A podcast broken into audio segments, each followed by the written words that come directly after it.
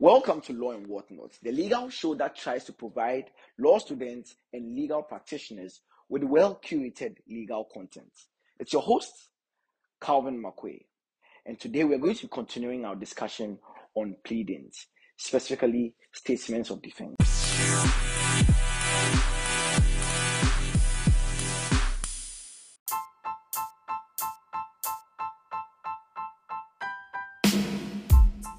Now, last episode, we spoke to you about the general requirements of statements of claim and the specific and certain specific claims that plaintiffs needed to take extra care with when they were drafting them. We also spoke to you about the general rules regarding statements of claim and why they were so important. In this episode, we are going to be moving along. We are going to be talking about statements of defenses and what they are, their timelines for filing them, we're also going to be talking about the options open to a defendant's lawyer when they're drafting a statement of, of defense. We'll be drilling down to also talk about the matters that the rule requires that a defendant specifically plead if they want to actually plead it. If there's enough time, we'll be talking about the like general types of defenses open to a defendant, and we'll be talking about instances where a, a person, and I mean a plaintiff, may file or decide to file a reply. So let's go.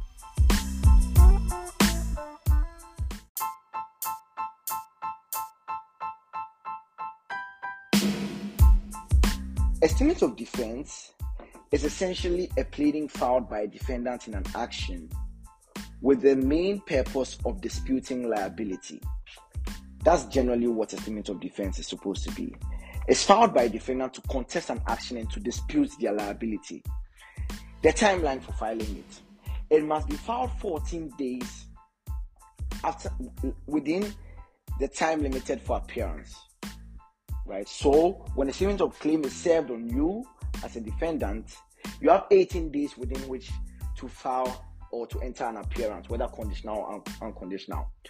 Okay, if you opt for an unconditional appearance, then you must follow that unconditional appearance with a statement of defense within 14 days after the time limited for appearance has lapsed right? And when you don't do that we're going to be talk, talking about what is open like the options open to a plaintiff when you fail to do that. Okay. Despite this rule you need to note something very interesting. Where the plaintiff applies for summary judgment after you've entered appearance right the period of 14 days from time limited for appearance does not apply anymore to the defendant because it is not required to file a statement of defense until the summary judgment application has been determined by the court and the court gives you leave to actually file your defense. So the general rule is that you must file your statement of defense within 14 days after the time um, um, limited for for appearance. Full stop. However, exception where where a summary judgment application is pending or has been applied for by a plaintiff after you have entered appearance, then that 14 day rule does not apply to, to you. And as a defendant, you must wait until the court determines that summary judgment and gives you leave to now file that defense. Right? That's the the, the nitty gritty, like that's the nuance there. All right. Let's move on then. What are the general options open to a defendant when preparing a statement of defense? So, when a defendant is served with a statement of claim by a plaintiff, there are a number of strategic options that are open to a defendant's lawyer in deciding how to move on with a matter or an action that they are handling. The defendant's lawyer can deny either some or all of the facts contained within the statement of claim, the defendant lawyer can admit and confess to the facts contained within the statement of claim, but also assert fresh facts that dispute liability. The third thing is the defendant lawyer can admit to these facts contained in the statement of claim and raise a question of law in terms of the effect of those facts that they have admitted to, right? The defendant has admitted to. The defendant can also state facts of set off, which we'll be talking about shortly, and the defendant can file a counterclaim within that statement of defense. So let's take them these guys like quickly. deny all the facts. That's very easy, right? So that looks like the defendant par- uh, denies paragraphs 1, 2, 3, 4, 5, and 6 of the statement of claim and puts the, uh, the plaintiff to straight proof, right?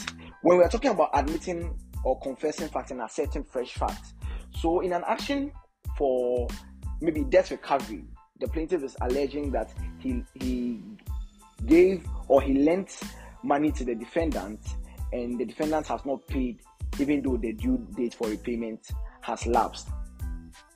Right. The defendant could say something like, Yes, I agree. Your man gave me the money. He gave me money to actually do a business. Yes, and there was a condition that I'll pay within a stipulated time. But when that time was getting close, your guy decided to dash it to me. I visited his office one time. He said, "You know what, senior man, oh the way you did you did run your business I, I really like it. So you know what? I'm waiving my debt to you like the debt that you owe me. I don't want it anymore. I'm not going to claim it right? That's an example of a defendant admitting that he borrowed the money right? But he's also asserting fresh facts the fact being that that same plaintiff that gave him the money waived his right to actually reclaim that debt that's an example of admitting and confessing but asserting fresh facts then we have admitting and raising a question of law admitting and raising a question of law. So, well, here you could say, you could say something like, um, that yes, this plaintiff gave me this money in 2006 or in 2005. But court, court, it's 2022, right? The statute of limitations applies to this transaction and renders this transaction no problem, right? The guy cannot claim from me now because the statute of limitation for claiming debt is six years. And from 2005 to 2022 is well over how many years is it? 18? Yeah, 18 years. And that's so far a time to actually allow a person to claim a debt. So even though I owed him, the law says he cannot claim. That's an example of a defendant admitting but raising a question of law.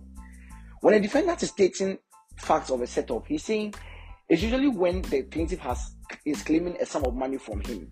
What he is saying as defense is that the plaintiff also owes him money. So the court should be able to do a deduction from that claim that the plaintiff owes him.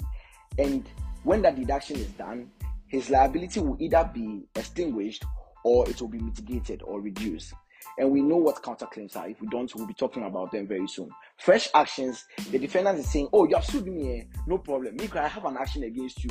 So I'm also suing you back. Yes, let's see who will win it. You and I, we did here, we go see. That's a counterclaim. He's essentially initiating a fresh action within a pending action. That's what a counterclaim is all about. Now let's talk about matters that a defendant must specifically plead. So the rules mandate that when a defendant is is minded to plead any fact or any matters, that's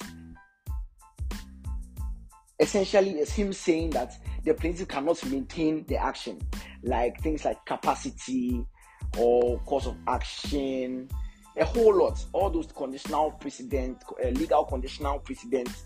There are a number of things that essentially a defendant will be saying to impress upon the court that the action is not maintainable. The rules are saying if you are doing something like that, or if your plan as a defendant is to do something like that, you need to specifically plead such things, right? So that you can put the defendant on notice.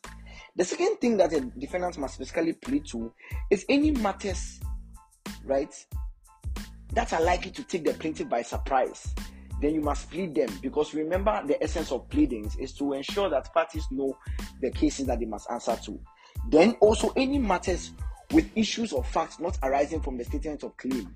If you are raising new facts that are not raised by the statement of claim, then you must specifically plead them so that the plaintiff knows what to reply to, like in his reply. Okay, what are the three types? What are the general some of the general types of defenses that are open to a defendant? Confession and avoidance. Here we've already briefly spoken about it. We said that a person can confess and avoid when he agrees to certain facts, but necessarily still contests the effects of those facts. So you can agree to some facts. A plaintiff, a party can admit to the facts of their opponent and allege a different legal consequence of those facts. So you can agree to the facts and say, well, but the law says this fact has this effect. Or you can agree to the facts and also add fresh facts in order to dispute your liability. Then we also have set off as another way to defend, like mount a defense. Here, the defendants who have been sued for a specific sum, right, is alleging that they are also owed an amount. This is what we are explaining earlier, and that that amount should be deducted from the sum that they have been sued for. Then we have tender before action, and here the defendant will be saying that he has paid money into court. He has paid money that he owes to the plaintiff into the court because the plaintiff has refused to receive the money in satisfaction of the debt, even though the defendant has given him notice of the payment.